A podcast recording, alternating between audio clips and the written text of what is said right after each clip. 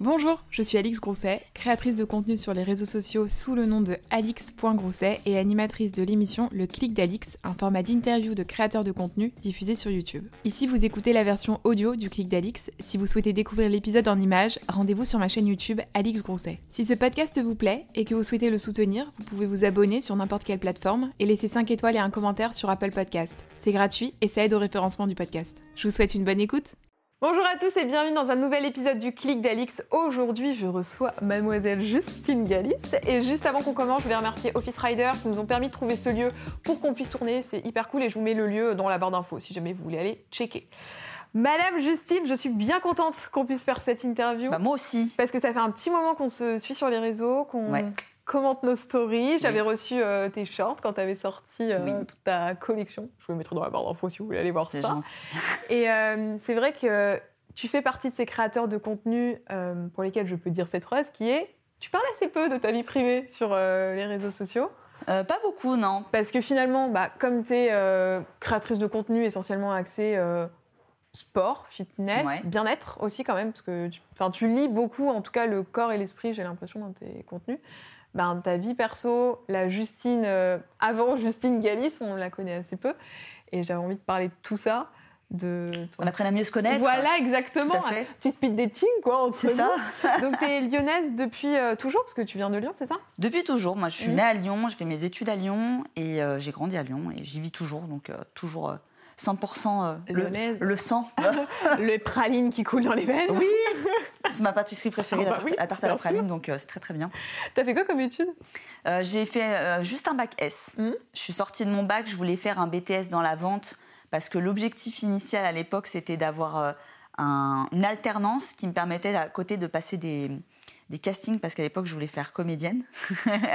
J'ai vu. T'as dû voir passer parce que j'ai dû par- j'ai parlé quand même de moi, mais il y a des, dans des vidéos plus anciennes. Ouais. C'est moins le cas aujourd'hui parce que je pense que ça intéresse moins les gens, à pas se mentir. Mais tu Mais- penses que les gens sont là pourquoi Oui, mais dans les interviews comme ça, c'est plus, euh, c'est plus propice Ouais. que sur une chaîne de contenu fitness. Oui, c'est vrai. où les gens ils se disent euh, moi donne-moi tes conseils et puis le reste je m'en fous un peu enfin dans certains cas mais oui j'ai grandi à- à- en faisant voilà des, des études pour avoir du temps libre pour faire d'autres choses à côté et l'occasion s'est présentée que en fait j'ai pas fait de BTS j'ai trouvé un, un mi-temps Mhm. euh, dans la vente chez Nespresso et euh, ça a été ma première expérience professionnelle et j'y suis restée cinq ans un mi-temps ce qui m'a permis de développer euh, bah, faire des castings mais surtout de développer mes réseaux sociaux finalement Mais alors attends. Là, j'ai plein de questions qui me viennent. Déjà, ces castings. Est-ce qu'il y en a qui se sont avérés euh, positifs? Positif Bah non, pas beaucoup. C'est très bouché, hein, le milieu de l'acting. C'est euh, pour ça que je suis bien contente finalement d'avoir une voix différente parce que c'est c'est très fermé. hein. Là, je vais, j'ai une copine à Paris que je vais que je vais voir d'ailleurs les Ouais. prochains jours, que j'ai connue donc, grâce à ce milieu-là, qui elle est dans le, dans le circuit des, euh, des intermittents du spectacle depuis plus Ah oui. de 10 ans. Et c'est un milieu, voilà, c'est très fermé. Si tu si es blonde décolorée, moi il y a 10 ans, on me disait euh, va faire de la télé-réalité, arrête de vouloir devenir comédienne. Mm. Et euh, c'était pas, si tu connaissais pas les bons directeurs de casting, tu n'étais pas dans les petits papiers, si tu étais même dans la liste euh, qu'il fallait pas, bah c'est sûr, tu n'avais jamais rien. Et c'était pour quel genre de rôle que tu C'était pour, euh, C'était, alors moi j'ai fait beaucoup de théâtre, mais c'était surtout le cinéma, la télé, moi qui m'intéressait. Euh, donc forcément, je faisais plutôt des, ce que je trouvais. Hein, j'ai pas fait énormément. J'étais montée plein de fois euh, sur Paris toute seule pour euh, pour des journées où je faisais euh, des castings pour de la télé, beaucoup de figurations, forcément, parce qu'il faut commencer par là. Et euh, mais pas trop, sinon tu t'enfermes dans tes rôles de figure. Mm. Mais à la base, c'était c'était plutôt des choses comme ça, quoi. Mais ça a été court, ça a été de mes 15 à mes à mes 20 ans. Mais attends, à 15-16 ans, tu montais à Paris quand même pour faire tes petits castings et tout? Ouais, toute seule, ouais. Tu le disais ça à tes parents ou pas? Oui, ma mère, elle me, elle enfin, j'allais toute seule quand j'ai eu 18-20 ans. Ouais. D'ailleurs, je pouvais commencer à me financer mes billets parce que ça coûtait super cher. euh, Enfin, aujourd'hui, j'ai plus les moyens, donc ça, mais à l'époque, j'avais pas beaucoup d'argent, donc ça me coûtait super cher de monter pour un casting qui, qui me rapportait rien Mhm. et de payer 150 balles. Et de même billet. pas avoir de réponse Voilà. Et, euh, et du coup, sinon, avant, je, mon- je montais avec ma maman. On Mhm. y allait en voiture, on faisait des allers-retours dans la journée. Ah, c'est de- trop de marrant cinq qu'elle heures. t'a- qu'elle t'accompagne et tout. Que tu partes... enfin, c'est cool de partager ça avec sa mère, quoi. Ouais, ouais. Non, non, mes parents, ils m'ont laissé faire euh, toutes les passions que je voulais euh, sans, sans limite. Ils, avaient... ils faisaient quoi comme métier ou ils font quoi comme métier? Ils sont inspecteurs des impôts. Moi, tu mes deux parents sont avocats, fiscalistes, Ouais, donc tu bon, vois. bah, voilà. le délire, quoi. Genre, Donc, euh, inspecteurs des impôts tous les deux à Lyon. Donc, voilà, ils sont dans le, euh, comme on dit, dans le secteur public. Oui. Donc voilà, rien de. Des- vraiment des métiers. Mais en fait, c'est ouf, tu vois, des de voir métiers que- euh, différents. des hein. métiers- voilà, des métiers qui n'ont tellement rien à voir avec ce qu'on fait. Ouais, et ouais. finalement, c'est chouette de voir des parents qui sont euh, capables aussi d'accompagner leurs enfants vers un- une voie un peu moins euh, conventionnelle. Et, euh, Bah, ils sont très ouverts, mes parents. Ils m'ont toujours laissé faire mon, mon théâtre. Ils m'ont mis au sport. plus- Ils ont voulu qu'on fasse des activités avec ma soeur. Moi, ils m'ont laissé faire les activités que je voulais. Mhm. Ils ont dit que j'étais nulle en sport, euh, que j'étais à l'époque très énergique et qu'il fallait me canaliser. Donc, ils m'ont mis au théâtre à Mhm. 7 ans. Et j'en ai fait jusqu'au conservatoire à Lyon, jusqu'à mes, ouais, jusqu'à mes 18 ans. Oui, donc là, quand tu commences, quand tu vas quand même au conservatoire, c'est quand même le moment où on te fait jouer des vrais rôles. Enfin, tu vois, dans des pièces classiques, où on t'apprend Mhm. à gérer tes émotions, à... Ouais, j'ai fait tout ça parce que j'augmentais en âge aussi. J'étais- l'élève la plus ancienne qui était euh, au théâtre de l'Iris euh, à Villeurbanne, qui était le conservatoire de Villeurbanne. On a Mhm. deux conservatoires. Et euh, il y a le TNP aussi à Villeurbanne, qui est un très très grand théâtre qui est connu dans le milieu du théâtre et qui. Moi, j'ai grandi là-bas avec ces, avec ces gens-là, avec ce milieu-là, mais qui finalement à la fin me correspondait moins. Mhm. Ça me, je me retrouvais plus dans, dans tout ça et, euh, et ça m'avait même bloqué pour des castings parce que j'avais une attitude trop théâtrale. J'ai vu ça en fouillant dans ton Facebook. Je suis remontée... Tu fais des enquêtes en Ah fait ouais, bah, faire tes- eh, elle tes interviews. ici, Très voilà. bien. Et En donc, montant sur ton Facebook, j'ai vu que tu avais également un passé de Miss. Oui, j'ai fait à 17 ans Mhm. un concours euh, de Miss euh, à Villeurbanne, toujours dans, là où j'habitais.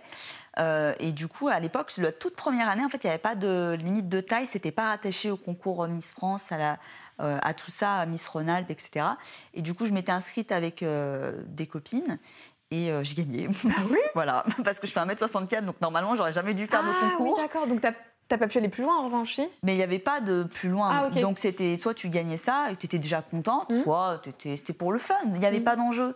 Donc c'était euh, c'était marrant, quoi. Et quand tu gagnes ça, est-ce que tu as des petits cadeaux, des petits privilèges des Ouais, petits- ouais, j'ai fait plein de trucs sympas. Donc c'était tout petit à l'époque. Mais déjà, tu as ta couronne, tu as ton écharpe. Quand tu as 17 ans, tu es contente et tout. Tu, euh, tu te dis.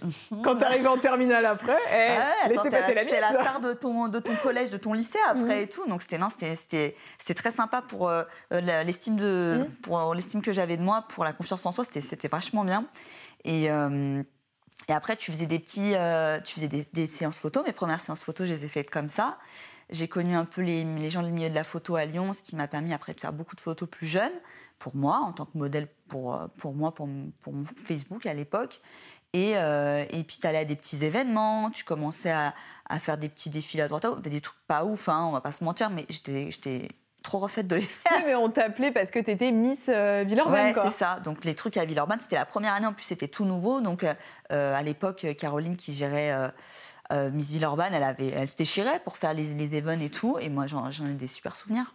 J'adore. Ouais, moi, je suis- Après, je suis plus en très bon terme avec cette personne, mais Ah. n'empêche que j'ai vécu des très belles années là-bas. Et quand tu reviens au lycée, est-ce que tu es.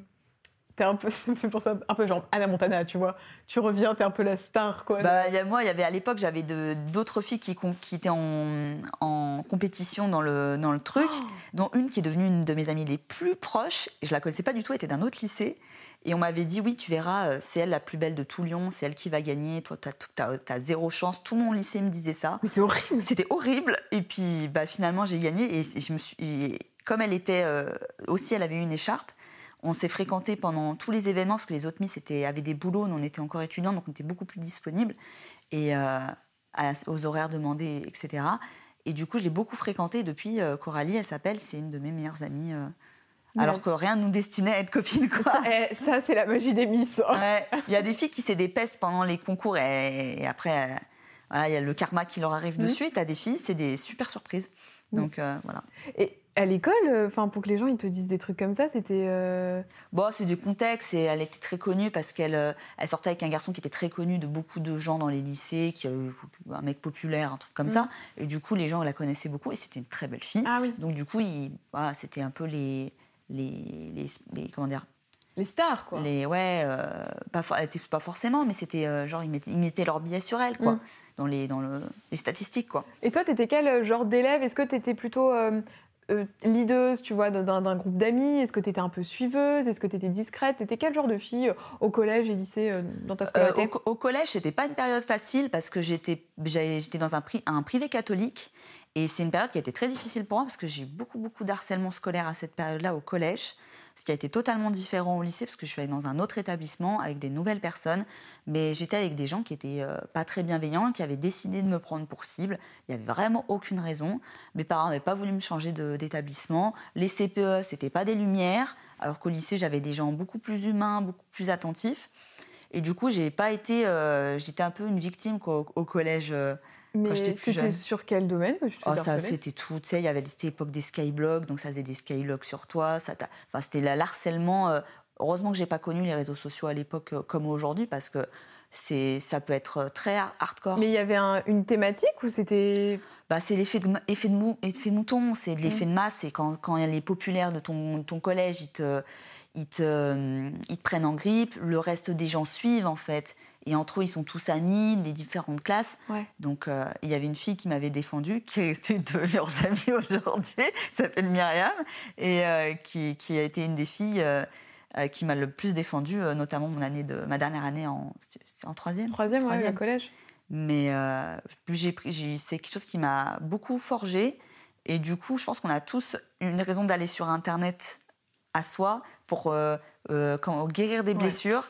Euh, et, je pense qu'il y a beaucoup de, de youtubeurs et d'influenceurs qui n'étaient pas les stars de, leur, de leurs études la plupart, hein. et qui se sont révélés sur Internet et qui ont touché les gens parce qu'ils étaient justement euh, différents. Mais c'est ce que je dis dans toutes les interviews, c'est que de toute façon, pourquoi est-ce qu'à un moment donné, on a eu ce besoin, et je, m'inclus mm. dedans, mais d'aller raconter notre vie ou d'aller faire des trucs sur Internet. Tu vois, pourquoi on reste pas tranquille chez nous? C'est qu'il y a quand même une sorte de blessure, toujours, un Il y a toujours un truc, même dans le sport, il y a beaucoup un rapport à, à, la guérison, à, plein de choses comme ça. Il y a beaucoup de, de, manières de faire sa thérapie. Mm. Euh, différemment. Ouais. Ah mais ça m'étonne pas que et c'est marrant que tu aies ce recul aussi te rendre compte que si tu es arrivé sur les réseaux, c'est aussi peut-être pour ça euh... t'en parlais un peu dans ta famille euh, enfin bah, mes parents, ils savaient très bien, mais après, ils ne se rendaient pas forcément compte de l'impact. Ils, ont fait du mieux qu'ils pouvaient. Donc, euh, après, comme ça s'est arrêté quand je suis passée au lycée, donc euh, j'ai fait mon deuil, je me suis construite euh, comme jeune adulte, j'ai eu d'autres soucis après, mais enfin, pas, j'ai plus d'harcèlement scolaire après. Ça a été une des périodes les plus difficiles de ta vie, tu considères aujourd'hui ou... Ça a été enfant, mmh. quand je l'ai vécu, c'était très dur. Aujourd'hui, je vis d'autres choses qui ont été difficiles avec mes problèmes d'adulte, mais quand, quand tu es jeune et que tu es fragile, ouais, c'est dur. Hein. Mm. Ah, c'est dur, il hein. faut s'accrocher pour... Euh, pour euh, des fois, c'est pas, pas évident. Hein. On te moque sur ton physique, sur ce que tu fais. Puis moi, j'étais pleine d'entrain, j'avais qu'une envie, c'est de me faire des amis. Donc, euh, c'est donc bah, aujourd'hui, tu vis un harcèlement numérique qui peut mm. être différent parce que tout le monde ne t'aime pas. Donc, le rapport aux, aux autres, moi, il est, j'ai beaucoup appris sur moi ces dernières années, donc je fais beaucoup d'analyses euh, de moi-même, du coup. Et euh, du coup, je suis allée creuser aussi tout, ça, quoi. Quand tu dis creuser, c'est tu as fait une thérapie euh, J'ai fait, des, fait une retraite de yoga il y a un an, où j'ai eu besoin de régler plein de choses dans ma tête. Du coup, j'ai creusé sur le passé, pourquoi je faisais mes réseaux, quelle était ma, ma motivation profonde, qu'est-ce que, qu'est-ce que je voulais dans ma vie, qui j'étais, comment je m'étais construite, tout, tout, ça, quoi. Mais attends, les retraites de yoga, quand ça se passe comme ça, euh, il y a des moments, genre des temps de parole, ce genre de choses? En fait, c'est pas vraiment une retraite de yoga, parce que le yoga fait partie de la retraite, mais c'est une retraite de dev perso D'accord. en fait. Du coup, il y a beaucoup d'introspection, il y a beaucoup de... Toutes les filles qui étaient à cette retraite, c'est une retraite 100% féminine. Euh, c'est des filles qui avaient toutes, des... toutes besoin de guérir quelque chose. Donc euh, la retraite n'est pas miraculeuse, c'est ce que tu en fais mais euh, tu vas pour euh, parler de. C'est que tu es en souffrance de quelque chose, tu vas pas parce que tout, va bien dans ta vie. Quoi. Et ça t'a. Senti qu'il y avait eu un avant et un après ça? Ouais, il y a eu un avant et un après de la retraite parce que mmh. j'y suis allée avec, euh, avec beaucoup de bagages émotionnels de ma vie et puis, puis voilà quoi. Mmh. Au niveau de tout ce qui est développement personnel, est-ce que tes parents étaient ouverts à, à ça est-ce que oui, ils prêtaient attention? Mes parents, ils sont très, euh, ils sont très aimants. Ils ont leurs qualités, leurs défauts de parents. Parce que pareil, tu fais une psychanalyse sur euh, tes parents, le rapport euh, à quelles, étaient les valeurs que tu as vécues quand tu étais jeune, etc. Donc après, c'est des choses qui sont très, qui sont très personnelles. Mais ouais, ma mère était très à l'écoute, très émotive. Elle, elle, faisait attention à ce que je ressentais. J'exprimais beaucoup ce que je ressentais, mais ils sont pas spirituels, ils sont pas ouverts aux pierres. Enfin, ils sont pas. Ma maman, elle est pas. Ils sont pas spécialement croyants. Enfin, voilà, il n'y a pas de d'antécédents. c'est tout de la recherche perso à côté. Quoi. Et par rapport au sport, est-ce qu'ils t'ont élevé dans une euh, dynamique sportive? Est-ce que vous faisiez beaucoup de sport ensemble? Est-ce qu'ils valorisaient ça? Ou est-ce que c'est toi, plus tard, tu vois, qui a... Euh, pas, pas, du tout. Euh, non, non, pas du tout. ma, ma, petite sœur, Maxence, elle, elle était très sportive. C'était la sportive de la famille. Donc aujourd'hui, moi, j'étais pas du tout sportive. Et ça m'aurait fait peut-être beaucoup de bien, mais j'avais pas. je préférais faire du théâtre. C'était plus ma mmh. cam. Ils ont essayé, hein. Ils m'ont mis à la danse classique. Quand j'étais petite, euh, je me suis fait euh, jeter dehors parce que je, je mettais le bazar. Euh, j'ai fait de la ah bah natation. bravo, madame Voilà, j'étais une enfant très, très énergique. J'ai fait de la natation. je trichais pendant les compétitions en m'accrochant au lindo parce que j'avais la flemme. J'avais pas le goût de l'effort. Et ça a tellement changé après que c'est c'est bizarre aujourd'hui d'être dans le milieu du fitness à mon niveau et d'avoir une enfance mm. comme ça, ou même à l'école, on ne nous donnait pas le goût du sport. Les il y avait des, la plupart des activités sportives qu'on proposait, comparé à celles qu'on propose aujourd'hui, ils ont mis de la muscu, ils ont mis plein de nouveaux. Oui, il y a ça. Moi, je me quand j'ai passé le bac, c'est à 5 ans, mais il y avait, il y avait, tu vois, il y a eu déjà une différence mm-hmm. entre, entre, même avec ma sœur, tu vois, elle l'a connue, on a 3 ans et demi d'écart. Juste après elle, c'est arrivé peu de temps après. Mais c'est avec l'avènement du fitness, avec tout ce qui s'est passé, etc. Et nous, à l'époque, on avait des trucs chiants et on mettait des trucs d'extérieur en hiver. Enfin, attends. Les trucs de stade et tout, là. Euh, moi, courir l'hiver quand il fait froid, bah, ça donne pas envie de faire du sport dans ta vie, quoi. Fais ça l'été, quand il fait chaud, faites les sports d'intérieur l'hiver, je sais pas, quoi. Voilà. Ouais, les ballots prisonniers, des trucs sympas, quoi. Ouais, le volet. Ah, bah, super, le volet. Voilà, quand tu crèves de chaud, les... enfin, c'était pas logique, quoi. Mais ça m'a pas, ça m'a pas transcendé.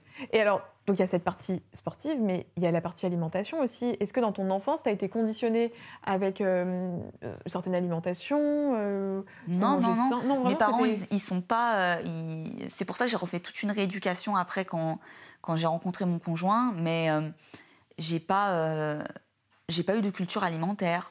On mangeait des pâtes, de la viande, pas beaucoup de légumes. Enfin, on mangeait sainement, mais mal.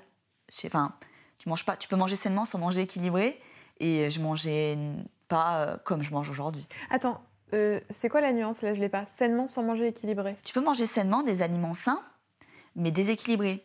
Ah oui, genre par exemple, si tu manges juste euh, un bol de salade, ok, c'est sain, mais ça tu peux manger plein d'aliments sains, mais pas équilibrés. Tu peux manger des choses très saines en grande quantité qui vont devenir déséquilibrer ton assiette. Et il y a beaucoup, d'ailleurs, beaucoup d'abonnés qui me disent ouais, je comprends pas, mm. je galère parce que je mange, enfin, je mange sainement, je mange bien, je mange healthy, mais voilà. Et c'est l'équilibre dans les aliments, dans l'alimentation qui fait toute la différence. Et euh, c'est pour ça que tu évites après de faire des extrêmes euh, alimentaires. Soit tu es très strict, soit c'est que de la junk food tout le temps. Euh, c'est très, c'est l'équilibre en fait. Ok. Et alors, qu'est-ce qui a été ce, déclic pour que d'un seul coup, on passe de Justine qui ne veut pas faire des tours de stade à Justine sur YouTube qui nous fait faire ses séances bah, À 17 ans, après Miss Villeurbanne, en fait, j'ai eu une, rupture amoureuse. J'en ai parlé plusieurs fois dans mes vidéos. Moi, c'est parti d'un truc bateau. Euh, j'étais avec un garçon et puis on s'est séparés, ça s'est mal fini et je l'ai très mal vécu parce que je me suis fait quitter. Hein, Premier amour euh. Même pas, deuxième, mais, ah. euh, mais deuxième amour, mais très. Qui, avait à l'époque beaucoup compté, qui aujourd'hui ne compte pas vraiment, hein, mm. on va pas se mentir, mais qui à l'époque m'avait beaucoup marqué et j'ai eu deux années où j'ai perdu 10 kilos parce que j'étais en dépression quand j'étais jeune. Enfin, ma vie s'arrêtait, quoi. Je savais plus, j'avais plus de valeur, j'étais plus, plus rien. J'étais au fond du trou, euh, vraiment. Et quand j'ai commencé à aller mieux, que j'ai bossé à Nespresso après mon bac, quand j'ai eu 19 ans, euh, et ben, je me suis inscrite en salle parce que ma maman était en salle. Donc, euh, il y avait un premier pas qui était. et, et j'avais un peu d'argent pour me payer la salle. Et la salle, ce qui est bien, c'est que tu vas quand tu veux tu peux faire ce que tu veux. Donc c'est pas tu as un club qui t'impose des horaires avec un entraînement et ça c'est ça en fait qui est sympa dans le fitness je trouve c'est que tu peux vraiment t'adapter à toi, à tes envies et ça a commencé comme ça en fait. Mm. Parce que c'était euh, bah, j'ai trouvé ça m'a attiré sur le moment et quand j'ai commencé à aller mieux, j'ai voulu reprendre confiance en moi physiquement et, euh, et peut-être avoir une petite revanche euh, sur sur cette expérience amoureuse qui était qui était pas ouf quoi. Quand tu dis petite revanche, est-ce que c'est aussi un peu genre eh, Ouais, Regarde comment je suis devenue, mon gars. Ouais, bah, au début, c'était ça. Faut pas se mentir. Moi, il y a des gens qui n'osent pas, qui disent non, c'est pour la santé, c'est pour le bien-être. Oui, mais après, après tu as toujours un moteur. Mm. Soit c'est parce que tu es au pied du mur à cause d'un problème alimentaire ou physique que tu ne supportes plus du tout, ou tu eu un grave problème de santé euh, ou autre. Ouais. Ou alors, c'est euh, un déclencheur affectif, émotionnel, et après, il faut essayer de le transformer en autre chose. Parce que dès le moment où c'est que ça, après, ça. Voilà, dès le moment où tu rencontres quelqu'un d'autre, après, tu arrêtes le sport, oui. et puis voilà. oui, voilà. Mais moi, ça a commencé euh, à cause de ça. Parce que je voulais une revanche sur. je me suis sentie tellement mal pendant trois ans que là, je voulais pas forcément pour cette personne-là, mais pour euh, avoir une revanche sur mon, sur mon histoire, me prouver que, que je valais quelque chose. Donc euh, ça a commencé comme ça. Et tu as eu quel retour? Parce que forcément, ton corps a dû se transformer, pas rapidement, mais quand même. Enfin, on voit quand même des effets, je pense. Euh. Alors très vite, j'ai senti, ça c'est ce que j'explique aux gens parce que je m'en souviens encore très très bien, comparé à quelqu'un qui, qui, a toujours été sportif, qui a toujours eu une bonne base, qui a toujours été relativement mince, qui n'a pas eu à, vraiment beaucoup de difficultés, qui a toujours été sportif. Moi, j'ai vraiment commencé de zéro.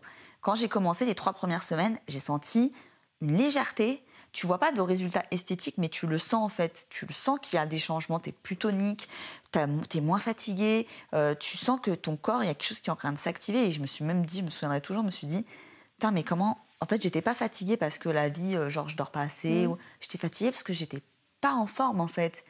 Et pourtant, j'avais 20 ans, quoi. Je veux dire, t'es en forme à 19-20 ans, t'es pète le feu, quoi.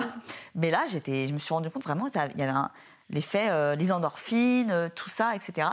Mais après, moi, j'ai mis deux ans, hein, deux, trois ans avant, parce qu'il n'y avait pas tout le contenu qu'on avait aujourd'hui, donc je m'entraînais pas forcément très bien. L'alimentation, je faisais, euh, j'avais, j'avais, j'ai fait toutes les erreurs alimentaires possibles, et du coup, bah, voilà, j'ai fait beaucoup d'erreurs qui m'ont permis de ne pas progresser aussi vite que, que par exemple l'année dernière où j'ai beaucoup plus progressé en un an que parfois pendant 3-4 ans j'ai fait euh, à mes débuts. Ouais. Et tu as atteint peut-être ce qu'on appelle le skinny fat. Tout à fait. Hein Pour ceux qui regardent les vidéos de Justine, vous savez ce que c'est. C'est ce truc où tu es euh, cet entre-deux où en fait tu fais beaucoup de sport, mais finalement tu es mince, ouais. mais tu pas ferme, enfin tu pas tonique. Es, ouais, euh, ouais. Bah, je l'ai eu. Enfin, j'étais skinny fat plutôt quand j'ai fait ma dépression, que j'ai perdu 10 kilos et j'étais plus mince, mais mm. toute, toute, flagada. Et c'est d'ailleurs après ça où j'ai repris du poids et là mon corps, enfin, liolo, t'étais. Voilà, c'était pas très joli pour moi. Mais après, euh, ouais, non, j'ai fait plein d'erreurs alimentaires où j'étais en restriction. Puis à un moment donné, je craquais. Restriction, puis je craquais. Puis j'ai testé des programmes de d'autres coachs hyper restrictifs qui faisaient des diètes de compétition de body et euh, où on t'interdisait de manger des carottes. Mais en fait, ça, c'est chaud quand même parce que quand tu sais pas où tu vas, ça peut mener vers des troubles du comportement alimentaire, tout ça. Ouais, si t'es si es faible et que t'es pas bien accompagné, totalement. C'est pour ça qu'il faut faire. Euh, après, c'est une question de de... Ça dépend de ce que tu fais en fait. Des fois, il y a des gens qui ont déjà des problèmes et qui peuvent être accentués par le sport et l'alimentation. Et tu as des gens qui peuvent euh, tomber sur les mauvais accompagnants ou qui vont mal interpréter même du contenu gratuit et qui peuvent euh, aller dans un extrême. Mais alors comment je fais, moi, en tant que personne qui n'y connaît pas grand-chose, pour pas me faire avoir et tomber dans ce genre de choses et connaître les bons contenus, tu vois? Il y a de tout sur Internet. Euh, bah, par exemple, tu peux t'abonner à ma chaîne. c'est déjà fait. tu peux t'abonner. Parce que moi, j'ai beau donner euh, des, des, plein de conseils pour perdre du gras, parce que c'est un objectif qui est très demandé. Perdre du gras, ça ne veut pas forcément dire devenir hyper mince. Mm. C'est perdre de la masse grasse, pas forcément perdre du poids. Mais c'est. Euh, maintenant, aujourd'hui, il y a beaucoup plus de contenu que quand j'ai commencé. Déjà, tu as, as, de quoi t'entraîner. tu peux suivre des vidéos en temps réel. Tu as plein de gens qui font des recettes. quand j'ai commencé à connaître mon compagnon, à l'époque Personne faisait ça, c'était le seul à faire des recettes en mm. tuto euh, euh, en coach. Après, maintenant, euh, tous les coachs font, font, des recettes. Donc, tu as vraiment beaucoup de contenu pour, pour savoir comment manger. Tu as beaucoup plus de programmes alimentaires qui sont disponibles pour des accompagnements à distance. Le coaching en, online, c'est énormément développé. Donc, si tu veux faire toute seule, il y a déjà beaucoup de contenu. Et après, il faut, faut, faut, être curieux aussi un petit peu pour aller chercher les, bonnes infos et savoir les, comment les calculer un petit peu tout ça. Si tu veux vraiment faire tout toute seule, ou alors te faire accompagner. Moi, c'est ce mm. que je conseille aux gens qui galèrent tout seuls et qui risquent de faire des extrêmes ou des erreurs. Quoi. Toi, donc tu proposes aussi des programmes. Et euh, au niveau des diplômes, du coup, tu n'as pas passé de diplôme dans le sport là? Moi, j'ai pas de diplôme dans le sport. Moi, je suis, je suis pratiquante sur mes réseaux sociaux. Je suis une passionnée et j'ai tout appris de moi-même. J'ai lu les bouquins qu'il fallait, j'ai regardé les études. Je connais les bases euh, et j'essaye en plus de vulgariser au maximum ce que j'apprends pour rendre ça accessible à tous. Le but, c'est pas de leur faire un condensé du BPGEPS et de leur donner, de dire regardez tout ce que je sais, euh, je suis diplômé, etc. On est un pays qui est très. C'est un pays du, le pays du diplôme, la France. Là où on est les seuls. Alors, ça pose problème pour certains, mais moi, je suis toujours tout validé par un coach professionnel. Oui, d'accord. Il y a quand même un, il y a un moi, regard. euh, ouais, moi, il n'y a, jamais de ouais. trucs que je propose qui ne sont pas validés. Les conseils nutrition que je donne, c'est les mêmes que les nutritionnistes, les diététiciens. C'est la même chose. C'est juste qu'il n'y a pas besoin de faire euh, Sciences Po pour donner des conseils que tout le monde donne, qui sont basiques, qui, qui viennent de la, comment dire, du, du bon sens Mm. pour moi. Et après, oui, il faut que j'améliore ma technique euh, pour- de ce que je propose, euh, mon positionnement. On a toujours euh, des points de progression, même, même quand on est coach diplômé. Tu peux sortir de l'école, à- sortir d'un BP ou de ce que tu veux, mais pas être avec l'expérience euh, suffisamment encore un bon coach non plus. Le diplôme ne fait pas tout. Mais moi, je suis accompagnée par Thibaut dans 80% de mes projets, tous les programmes que je propose. Et si c'était pas Thibaut, ce serait un autre coach. Et dans nos programmes de nutrition, il y a des spécialistes en alimentation. On les, ils sont pas forcément visibles parce qu'ils travaillent dans nos équipes, mais ils sont là. On fait ça, euh, fait ça intelligemment. D'accord. Ouais, je comprends tout ce que tu veux dire. En fait, c'est hyper intéressant de voir que tu. Est-ce que tu souhaites vraiment rester sans passer de diplôme Bah, je vais te euh, dire très franchement, euh, c'est quelque chose qui, qui- que j'aimerais faire pour, les, pour en continuer d'apprendre. C'est moi, j'ai pas besoin de légitimité. Oui, c'est pas une question de légitimité. Je, une je question m'en- de- je m'en tape le coquillage, je m'en pète un rein de ce que les gens y pensent. J'en vois un des coachs qui sont diplômés sur les réseaux. hein. Ils sont taillés pareil, de toute façon. Donc, qu'est-ce que ça changerait? Ils sont taillés par d'autres coachs qui ne sont pas d'accord sur les Mhm. méthodes, qui ne sont pas d'accord sur les programmes. Et ils vont toujours, et c'est souvent des hommes en plus qui n'aiment pas que ce soit les femmes qui soient mises en avant. Ça changerait rien. Il y a eu quand même un grand tournant euh, ces dernières années avec euh, le Covid Oui. pour les contenus fitness parce que d'un seul coup, c'est devenu le contenu phare sur YouTube. C'est vrai. Euh, Enfin, je te le disais tout à l'heure quand on se préparait avec euh, Anne qui travaille avec moi. Tous les soirs, on se disait T'as regardé la chaîne, t'as fait ça, t'as fait tel exercice et tout. Comment ça s'est passé à ce moment-là dans ta tête quand t'es créateur de contenu fit, que d'un seul coup, tout le monde veut consommer ce contenu tous les gens, même qui ne faisaient pas de sport, se sont mis à un rendez-vous tous les jours. Est-ce que tu avais déjà des programmes qui étaient prêts et que tu as pu adapter à faire directement en live? Parce que toi, tu as fait des lives euh, quotidiens sur le premier Ouais, ouais. confinement. En fait, nous, quand on est, au moment où le confinement a été annoncé, on était parti en, en voyage euh, aux Maldives pour euh, notre Pax Mhm. avec mon compagnon. Et euh, on a tourné sur place avant qu'ils annoncent le confinement, donc les trois premiers jours en plus. Parce qu'on restait dix jours et après on comptait profiter. On a tourné les trois premiers jours. Le teaser de notre programme My Fit Challenge qui sortait l'été, Ouais. qui était, qui était prévu, parce que nous, les programmes sont prévus euh, 6 à 8 mois en avance sur notre calendrier. Là, on sait déjà tout ce qui va se passer jusqu'à la fin de l'année et jusqu'à l'été 2022 pour nous. Euh, donc, quand on, est, on, on a, on a eu l'appel du confinement, on est déjà rentré plus tôt. Donc, on n'a pas eu vraiment de vacances. Sympa Voilà. Bon, on n'avait pas à se plaindre, au moins on avait pu Mm. y aller comparé à d'autres. Et, euh, et on est rentré et il y a eu euh, cette part de. Il y a quelque chose qui se passe. On ne sait pas ce que c'est, on ne savait pas. Il rajouté deux semaines tout le temps. Et, euh, et oui, moi, j'avais l'habitude de mes contenus live. Ça faisait depuis 2017 que je faisais des lives. Donc, ça faisait déjà deux ans et demi. Et on a été les premiers à les faire sur les réseaux sociaux avec Thibaut, dans nos programmes MyFit. On en a fait sur YouTube. Je faisais des semaines fit, etc. Le contenu live, je l'ai toujours fait. Les gens se connectent, s'entraînent avec toi. Et donc, c'est super. Et, euh, et quand je suis rentrée, bah oui, il y, a eu, euh, il y a eu cette demande de ma communauté. Du coup, j'ai proposé un planning euh, tout de suite. J'ai proposé un planning de deux semaines et que j'ai continué après. Et, euh, et ça a commencé comme ça.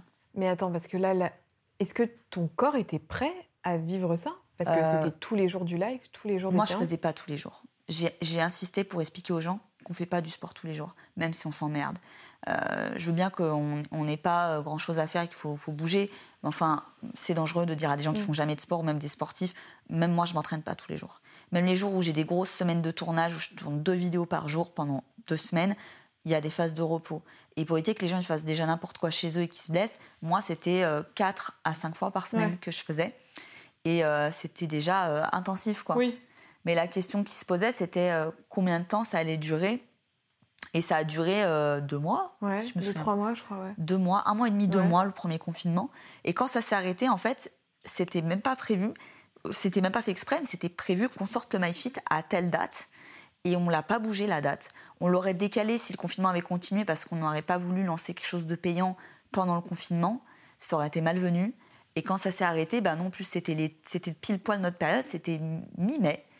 Et on l'a lancé à ce moment-là, le MyFit Challenge, qui en plus de ça bah, a beaucoup marché parce que les gens ont voulu continuer. Et oui, et est-ce que tu as pris beaucoup d'abonnés pendant cette période ou pas? J'en ai pris, mais j'ai pas euh, explosé. euh. Ah, je pensais qu'il y avait eu un vrai boom, tu vois. non, euh, moi, ça a le été. Euh, J'ai pris beaucoup. J'ai eu un pic, mais comparé à Mm. d'autres, euh, ça n'a pas explosé. Moi, c'est très. ma progression sur les réseaux depuis des années, elle est, elle est assez, assez linéaire. Il y a eu le pic des confinements, on va pas se mentir. Ouais.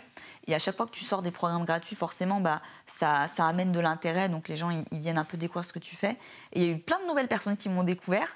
euh, plein de nouvelles personnes qui suivaient qu'un seul influenceur et qui en ont découvert plein d'autres, qui se sont mis un peu dans le fitness. Donc ça a fait beaucoup de bien au fitness à une période où, en plus de ça, c'était beaucoup. euh, il y a eu un- une période où le body positive négatif, si je puis dire, avait beaucoup euh, pénalisé le fitness. Qu'est-ce que tu appelles le body positif négatif? Tu sais, le body positif, c'est tous les corps sont beaux, mais il y a eu des gens qui s'en sont servis.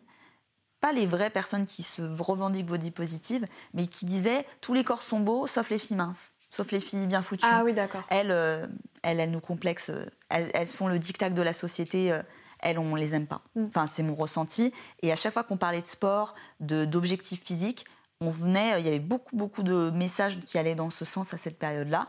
Je peux comprendre. euh, maintenant, c'est un mouvement qui s'en mêle bien. Tu vois, c'est ça y est. Maintenant, les gens ont bien assimilé ce que ça voulait dire.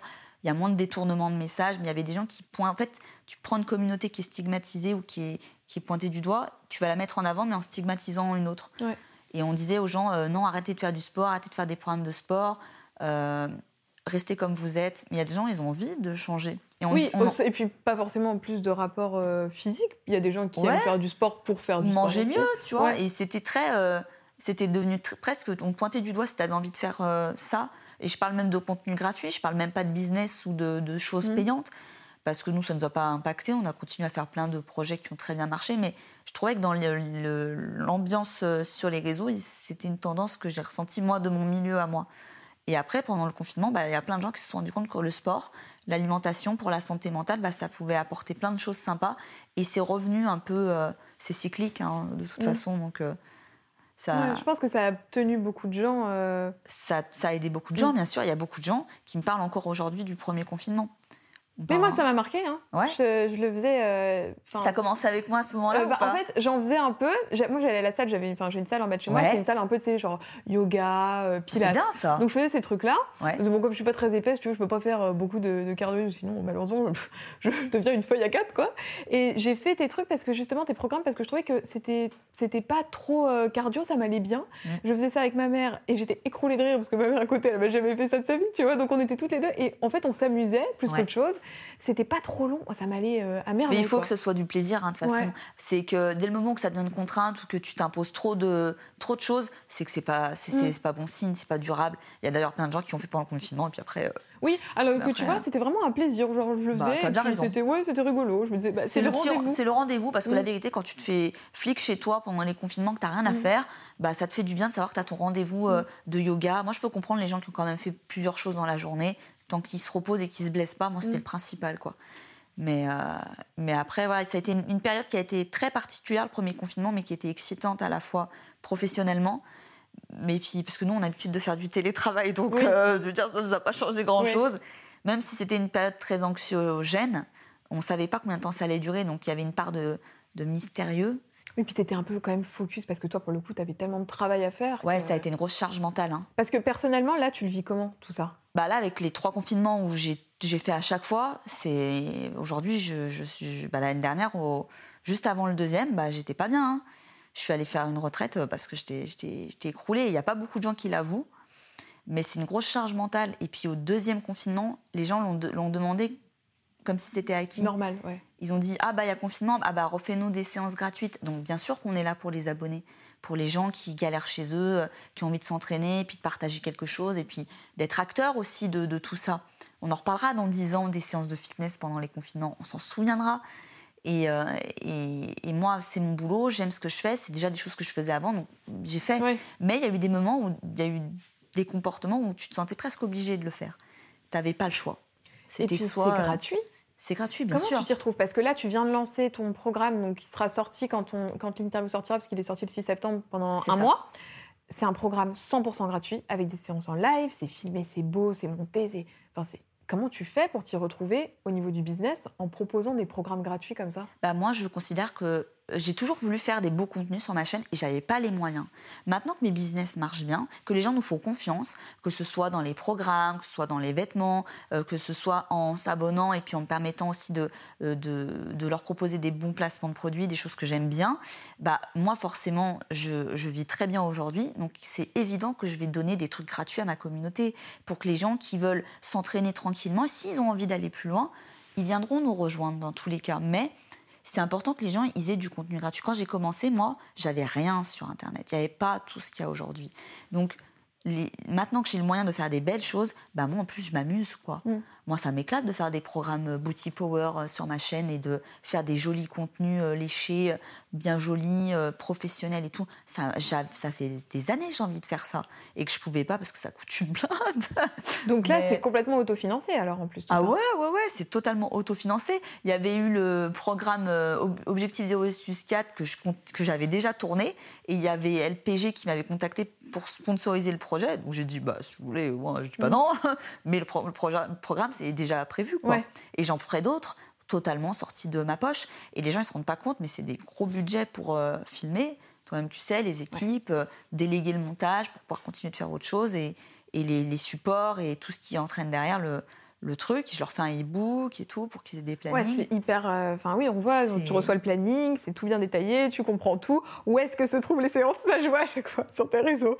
Tu précises bien où sont les séances et tout. Ouais, mais c'est normal. Les gens, ils ne voient pas toutes les infos. Ils sont pas collés à mon, compte Instagram à moi, donc ils ne voient, ils voient pas tout. Tu vois tous les trucs et tout dans les commentaires. Mais c'est où? C'est écrit sur la photo. Attends, j'ai une jeune fille, elle était tellement motivée. Lundi, euh, là, on n'a pas encore ah commencé. elle était sur, le, sur la chaîne. Elle me dit Merde, j'ai pas vu que c'était la semaine prochaine. Oh la pauvre. Mais c'était grave. Bah refais-toi une séance euh, du confinement. bah voilà, je lui dis bah motive-toi. Mais là voilà, en plus j'ai envie de j'ai envie de renouveler mes contenus maintenant dans ma chaîne. J'ai fait beaucoup de vidéos avant où j'avais pas forcément le niveau que j'ai aujourd'hui en termes d'explosivité, euh, en termes de contenu, en termes d'image, de rendu. Donc j'aimerais beaucoup tout renouveler et je compte donner encore plus de gratuit.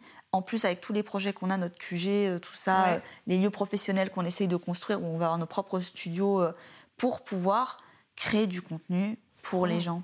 Mais c'est trop bien. Et c'est parce que tu as des business qui tournent aussi. C'est parce que j'ai des business Alors, que quels sont ces business justement qui tournent à côté? bah, Là, on a le, les programmes sportifs, forcément les MyFit, tout ça, euh, qui euh, sont euh, donc très appréciés par la communauté. Donc, ils nous rejoignent beaucoup sur toutes les éditions. Il y a des gens qui, il y a de nouvelles personnes aussi qui nous rejoignent chaque année. Donc, le premier MyFit qu'on a fait, on avait 2300 personnes. C'était incroyable. Mais alors là, ça se passe comment? C'est quoi? C'est un ils achètent un ils achètent un ils s'inscrivent à un programme en live comme nos programmes ils sont 100% en live tout le temps. OK. Et euh, on laisse deux semaines de battement, le temps de les ajouter sur le groupe Facebook. Ils sont vérifiés à la main, un par un par les équipes. Et euh, donc maintenant, ils sont nombreux, donc euh, ça prend bien deux semaines. Ils sont sept sur les ajouts en non-stop, ils se relaient. Mais après, il y a le, c'est le, on va dire la partie du business qui est la plus rémunératrice. C'est ce qui permet de financer tout le reste, d'embaucher et de financer après le, la marque de vêtements que tu as reçue. Mais elle, elle n'est pas du tout encore rentable, la marque de vêtements. Ah c'est un projet long terme. Hein. Ouais, parce que c'est long à. Oui, et puis il y a hein. toute une démarche éthique aussi avec cette marque de vêtements. Oui, on fait pas, voilà, on n'exploite pas des petits enfants en Chine. On fait attention d'où ça vient. On essaye de tracer. Le confinement n'a pas aidé pour euh, développer la marque. On a lancé juste avant le premier mhm. confinement, donc euh, super les arrêts d'usine, les trucs de matières premières, c'est une galère. Mhm. Mais c'est pas le, la marque de vêtements n'est pas le, le business le plus rentable tout de suite, genre en immédiat. Et puis on le fait pas forcément pour l'argent, on fait parce qu'on s'éclate. quoi. Et pourtant, tu en parles beaucoup, donc ça doit quand même te prendre beaucoup de temps de cette Ça prend beaucoup de temps. Mais c'est comme YouTube. YouTube et mes placements de produits me prennent beaucoup de temps et c'est pourtant pas euh, mm. ce qui me rémunère le plus. Donc ce qui te rémunère le plus, c'est les programmes, les MyFit Oui, tout à fait. Ouais. C'est euh, forcément en termes de. Il de, faut qu'il y ait beaucoup d'inscrits. Et on essaye de trouver l'équilibre entre l'accessibilité et le vrai prix de ce qu'on propose. On n'est pas à la course à, à toujours euh, casser les prix euh, pour dévaloriser le travail. On fait vachement attention à, ce que ce soit accessible, mais pas, euh, mais pas non plus à, dévaloriser le travail de l'ensemble de la communauté fitness. Mm. Mais ouais, on, les programmes de sport. Et il y a combien de personnes qui travaillent dans toutes ces... On a, on a une équipe basique en fait, il y, a, une différence entre les employés qui sont employés par les sociétés et tous les prestataires permanents qui sont tout le temps, tout le temps avec nous, mais qui sont indépendants. Mais en gros, on a entre, euh, entre 10 et 20 personnes. Ça dépend des, euh, des périodes, de ce qu'on a besoin. Oui, donc en plus, il faut que tu manages en fait tout ce monde-là aussi. Ouais, on apprend euh, plein de, on apprend le métier de chef d'entreprise en même temps.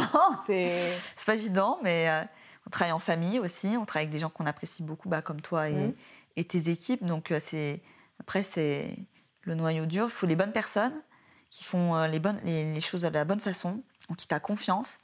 Et euh, pour l'instant, en tout cas, on a de la, on a des, des gens dont on est très content. Et au niveau de la com, finalement, ça repose que sur toi? Enfin, que sur toi, ton compagnon Non, euh, ça c'est ce qui est visible. Ah, On a toute la stratégie marketing qui est autour. On a des équipes qui sont, qui sont spécialisées dans, dans le digital, dans le marketing digital. Et il y a plein de campagnes qui sont faites en annexe qui permettent de nous faire connaître à d'autres audiences qui sont pas juste postées. On dirait, hein, c'est juste euh, je poste sur Insta Ouais. et ça marche. C'est pas ça, euh, ça marche pas comme ça, mais c'est ça la magie. Ouais. C'est que c'est qu'il y a beaucoup beaucoup de travail derrière euh, les projets et tout n'est pas forcément toujours visible, quoi. Et sur ta marque de vêtements, tu as fait appel à, enfin, as fait appel à des influenceurs pour communiquer dessus. Alors, est-ce que c'est parce que je suis pas peut-être beaucoup de monde du fitness, donc je me rends pas compte, mais j'ai pas l'impression qu'il y ait tant de personnes qui soient euh, influenceurs qui lancent leur marque, tu vois, qui font appel à d'autres influenceurs. Bah, c'est, il faut avoir les moyens financiers. Donc c'est pour ça que je te dis que c'est pas rentable encore, parce qu'on injecte beaucoup beaucoup d'argent pour payer les collections, euh, pour financer les, bah, le, le, local, ouais. les gens qui travaillent pour la marque, euh, les, tous les frais annexes, etc. Et euh, payer les influenceurs euh, qu'on a commandés sur la campagne. Mais pareil, la campagne, j'aurais voulu mieux la faire, mais confinement, euh, confinement, on n'a pas pu préparer assez d'avance. On a des retards d'usine, des galères d'usine, du coup, beaucoup d'imprévus qui font que tout se passe pas toujours comme Mm. prévu. C'est frustrant. Ouais. Mais, mais c'était quoi déjà la question? C'était le fait que tu payes des influenceurs, Ouais. Que j'ai- enfin, j'ai pas l'impression que ça se fait beaucoup, tu vois, dans le Ça milieu, dépend. enfin, que soit très démocratisé. Moi, je connais le milieu de l'influence, donc je sais Mm. que c'est un très bon levier pour se faire connaître. Ouais. Mais euh, tout le monde n'a pas les moyens ou c'est pas toujours la stratégie de toutes les marques d'influenceurs. Mm. Et puis tout le monde ne veut pas forcément partager une marque d'influenceur. C'est ça qui est le, Mm. tu vois, enfin, je trouve que c'est C'est pour ça que le plus important, c'est pas nous dans le projet, c'est le produit. Il faut que ce qu'on propose aux gens, ça leur plaise, que le- le- les vêtements Soul, ils soient qualitatifs, qu'ils soient beaux et que l'influenceur, il soit content de l'avoir. Qu'il ne le fasse pas euh, que pour nous, qu'il se fasse parce que la marque, elle est belle, que les- les- la valeur de la marque, elle est belle et que le produit, il leur plaît. et que ce soit pas bourbier. Enfin, c'est ce qu'on se disait tout à l'heure. En fait, le problème, c'est que quand en tant qu'influenceur, tu es contacté par un autre influenceur, c'est compliqué de dire non merci parce que bah tu lui dis non à lui, mais tu sais qu'il y a mis toute son âme. Donc euh, quand tu dis non au Ouais, mais produit, t'es pas, tu vois, t'es pas euh, une assos, hein. mais ouais, voilà, c'est- ça. Je suis devenue un peu. euh, Mais c'est vrai que quand tu Ouais. reçois un produit qui est quali, où euh, les matières sont belles, où euh, il y a une éthique au niveau du travail, au niveau des conditions de travail des employés, etc., bah, en fait, finalement, déjà, tu le fais parce que le produit est cool, et en plus, tu le fais parce que tu as envie de soutenir aussi euh, une copine des réseaux. Donc c'est vrai qu'il y a Bah, tout ça. euh, Voilà, il y a déjà bah, les, les filles que j'ai contactées pour la dernière, pour la première campagne de Saul, la toute Mhm. première de son histoire. Parce que sinon, c'est toujours que nous ou, les- ou l'entourage proche, parce Oui. qu'on n'a pas d'autre choix avec les confinements, on n'a pas pu faire autrement. Moi, j'aurais aimé avoir des modèles euh, autres que les gens de ma famille ou, ou des profils qui sont pas forcément les miens. J'aurais beaucoup aimé, peut-être pour les prochaines campagnes, j'aimerais beaucoup, mais euh, ça, ça va, ça a pas pu se faire. Mais là, ouais, c'est vrai que j'ai contacté que des filles en plus que je suivais déjà pour une démarche euh, sincère. Et puis après, euh, moi, je me souviens, les premières marques, des fois où, où j'hésitais, c'est quand je les ai vues chez d'autres filles. Que après j'ai pris confiance. Il faut avoir confiance dans les marques. Parce que maintenant, ils t'envoient tous le même brief. hein. Ils sont tous éthiques, ils sont tous beaux, c'est tous fait maison. Mais à part assembler ton bracelet chez toi, tout vient de Chine. Enfin, tu vois, c'est difficile Ouais, de. il y a beaucoup de vices. Enfin, je trouve parfois c'est dur tu sais, C'est de c'est savoir. très dur d'avoir euh, des, des infos transparentes. Ouais. Et ça, c'est ce que moi, tu as vu, j'ai Mm. envoyé un brief. On explique aux gens on- où est-ce qu'on est fabriqué, pourquoi on a fait ces choix-là. On n'a pas, on n'a rien à cacher. Parce que moi, je sais ce que j'aime pas dans les marques. Donc toi, c'est made in Portugal, C'est ça? made in Portugal. La première production qu'on a faite, elle était en Bulgarie, ça ne nous convenait pas, on a cherché mieux. On veut rester en Europe pour que ce soit accessible et puis parce qu'ils sont, c'est des usines qui ont déjà l'habitude de faire ce type de produit là en France, par exemple, c'est pas, Mm. c'est pas possible de faire les mêmes pour l'instant, ça serait hors de prix. Et j'ai pas envie de vendre des leggings à 150 balles, euh, Mm. Faire bobo, euh, bobo chic. euh, C'est pas l'orientation que je veux pour ma marque euh, pour l'instant. C'est quoi l'avenir là pour Saul? Bah déjà que les usines, elles nous envoient nos putains de produits. Pardon, mais j'aimerais bien qu'ils m'envoient mes produits parce que j'essaye de faire réassortir ma brassière Power. Mhm. Je n'arrive pas à faire reproduire ma brassière Power. Mais remarque, si tu dois faire un réassort, c'est bon signe. Bah ouais, c'est très bon signe, mais j'aimerais bien que la marque, elle, elle avance. Ouais. Donc je me suis détendue avec ça parce que ça me prend beaucoup d'énergie. Et euh, là, pour l'instant, bah, on va développer nos nouveaux produits. Quand ça sortira, il y aura des nouveautés. on va essayer de. Voilà, faut, faut prévoir des fois des collections six mois en avant, huit mois en avance. Mais du coup, c'est-à-dire les payer huit mois en avance de choses qu'on n'a pas encore. euh, tu Ah vois, ouais. c'est faut tout payer d'avance. Donc du coup, c'est pour ça que c'est pas rentable encore. Et puis tu vends pas toujours tout. Mm. Donc euh, on apprend beaucoup, on fait des erreurs, donc on, a- on réajuste. Et l'avenir, j'espère qu'il soit, il sera euh, positif. Avec plein de produits, Avec- plein de couleurs, plein de des produits, euh, des nouveaux produits qui seront peut-être pas forcément des vêtements, on ne sait pas, je ne sais pas du tout. Ah. Euh, pas trop de folie, hein, on Oui. va pas sortir des chaises ou des maillots Oui. de bain, tranquille. hein. voilà. Et sur Justine Galis, alors, les nouveaux contenus, est-ce que tu veux rester très sport? Je me suis posé cette question parce que quand tu es dans un contenu comme ça, j'adore dire très niche, à chaque fois on me reprend dans les commentaires, mais j'adore dire ça. Euh, Bon, je suis moi, j'allais te dire, c'est très, c'est très niché. Très hein. niche, Ah ouais, ouais, ouais. voilà. Euh, est-ce que parfois t'es pas un peu frustré en te disant ah est-ce que je ferais pas un peu plus de lifestyle ou un peu plus euh, autre chose, de la musique ou que sais-je, tu vois? Bah, j'ai surtout déjà envie de mettre plus ma personnalité dans mes vidéos pour qu'elles Mm. soient un peu moins lisses. Parce que c'est vrai que quand on fait du contenu éducatif, tu as tendance à vouloir lisser le contenu parce que tu as des gens, ils viennent avoir l'information, comme je te disais au début, et ils en ont rien à foutre de ta vie. Mais euh, tu me parlais de ma vie personnelle, c'est déjà c'est un, c'est un choix d'exposer du quotidien, mais pas trop de la vie perso, parce que des fois, t'as- bah, tu vis des choses euh, intenses dans ta vie personnelle et tu veux pas forcément tout exposer. Nous, on, déjà, on partage beaucoup. Et, euh, et des fois, quand ça va pas dans le perso, bah, heureusement que t'as pas tout exposé non Ouais. plus, parce que sinon ça se voit et les gens ils te posent des questions que t'as pas envie qu'ils te posent, tu vois. Mm. Mais oui, j'aimerais mieux montrer, euh, j'aimerais, mon- j'ai envie de me lâcher plus et de montrer euh, peut-être ma maison, de parler plus réussite business, mais c'est des sujets, enfin, c'est délicat. Mm. C'est pas, c'est pas facile et, euh, et, parler business aussi quand t'as pas euh, le million d'abonnés, les gens le comprennent pas. T'es pas obligé d'avoir euh, des millions d'abonnés pour avoir réussi euh, sur tes réseaux, dans ta vie, dans ton business. Et mais peut-être, peut-être que je vais me lâcher plus, que je vais m'enlever des barrières Ouais. et que je vais proposer d'autres trucs, quoi. Donc la différence entre la Justine, Justine de la vie de tous les jours et Justine Galis sur les réseaux, c'est peut-être que Justine elle est un peu plus euh, ouais plus rentre dedans, plus euh, Ouais, moi je suis plus rentre dedans. hein. Moi sur mes réseaux, je me laisse pas faire. Les gens qui me cassent les pieds, je les squeeze. Mais les gens après sur YouTube, c'est qu'est-ce- pourquoi tu veux venir sur une chaîne de fitness? Et la vraie, la vraie raison, c'est que les gens ils viennent, ils viennent consommer un contenu. C'est-à-dire que tu vas pas avoir le même contenu sur Instagram que sur YouTube, que sur TikTok, que sur d'autres plateformes. Oui, mais tu vois, moi, en tant que consommatrice de contenu, euh, il y a certaines chaînes fitness qui peut-être vont faire, tu vois, quasiment, je sais pas, le même circuit, le même truc, mais je vais pas aimer parce que euh, la personne me revient moins. Oui, mais ça c'est propre à chacun. Donc, tu vois, Mm. mine de rien, ta personnalité, pour moi, elle est importante. Et je pense pas qu'il y ait que le côté contenu. Je pense Non, il y a- que... le problème, c'est que c'est, pour moi, en tout cas, j'ai fait mon analyse, c'est que les gens, ils regardent le contenu et ils regardent le physique. Donc, à moins que je perde 50 kilos, les gens, après, ils se baseront sur ce qu'ils préfèrent ou ce qui les inspire le plus. Donc, moi, je vais essayer d'être plus moi-même, mais ça va dépendre des contenus, en fait. Je, sais m'adapter en fonction du contenu. Je sais que je vais moins faire de blagues pendant une séance de sport parce que les gens, ils sont pas là pour faire une séance avec, euh, avec un... Avec un Ouais, ils sont pas au spectacle, quoi. Mais en même temps, je vais quand même garder ma patte et, et là, j'ai plus envie de me lâcher. euh, Mais tu arrives à prendre du recul sur justement ton physique parce que c'est ton outil de travail quand même. Et euh, bah, toute la journée, t'es scruté euh, Ouais, ouais, dans tous les sens. C'est pas évident. Je me suis beaucoup construite là-dessus. Euh, j'ai fait bah, un travail sur moi-même aussi parce que les gens, ils sont tout le temps dans la comparaison. C'est même pas les influenceurs entre eux, et c'est les abonnés qui aiment comparer les influenceurs.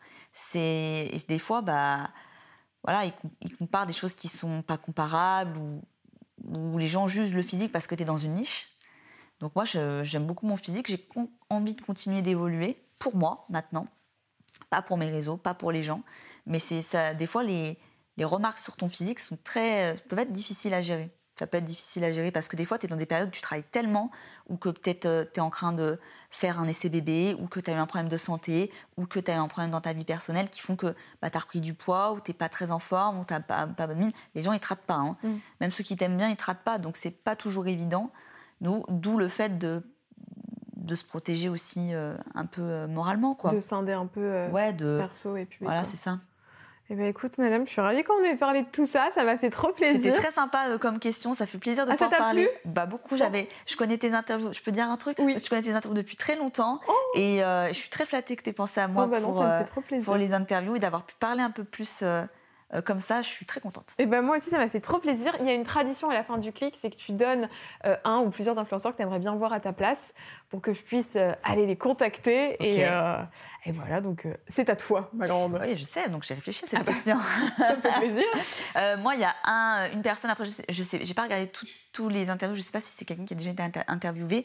c'est Ivan BD. je connais pas du tout. Il fait des vidéos très travaillées, comme des, petites, euh, des petits scénarios. Souvent dans l'humour, il a plein de personnages. Il est plutôt dans l'acting. Et euh, c'est quelqu'un de très intéressant. Et puis j'ai déjà parlé avec lui, donc euh, je serais très très curieuse, lui qui parle pas beaucoup de lui, qui se met beaucoup en ah, retrait. Ça, je les adore, ceux-là. Ça peut être intéressant pour toi. Bonne piste. Bah, merci. Bah, je, le bébé. Je, mettrai alors ta chaîne dans la barre d'infos, puis j'irai voir parce que je connais pas du tout. Tout ce dont on a parlé avec Justine, c'est dans la barre d'infos. Les programmes, les réseaux sociaux, tout ça. Je mets les réseaux sociaux de Justine juste ici, les miens juste là. Comme d'hab, vous nous dites ce que vous en avez pensé dans les commentaires. Vous nous suggérez aussi des idées de gens à inviter. Moi, je prends dans les commentaires. Et puis, on vous fait des gros bisous. On vous dit à bientôt. Ciao vous venez d'écouter un épisode du Clic d'Alix, j'espère qu'il vous aura plu et il y en a encore plein d'autres à écouter sur ce podcast. Si vous souhaitez en découvrir un peu plus, je suis également présente sur YouTube sous le nom Alix Grousset et sur Instagram sous le pseudo alix.grousset. A très vite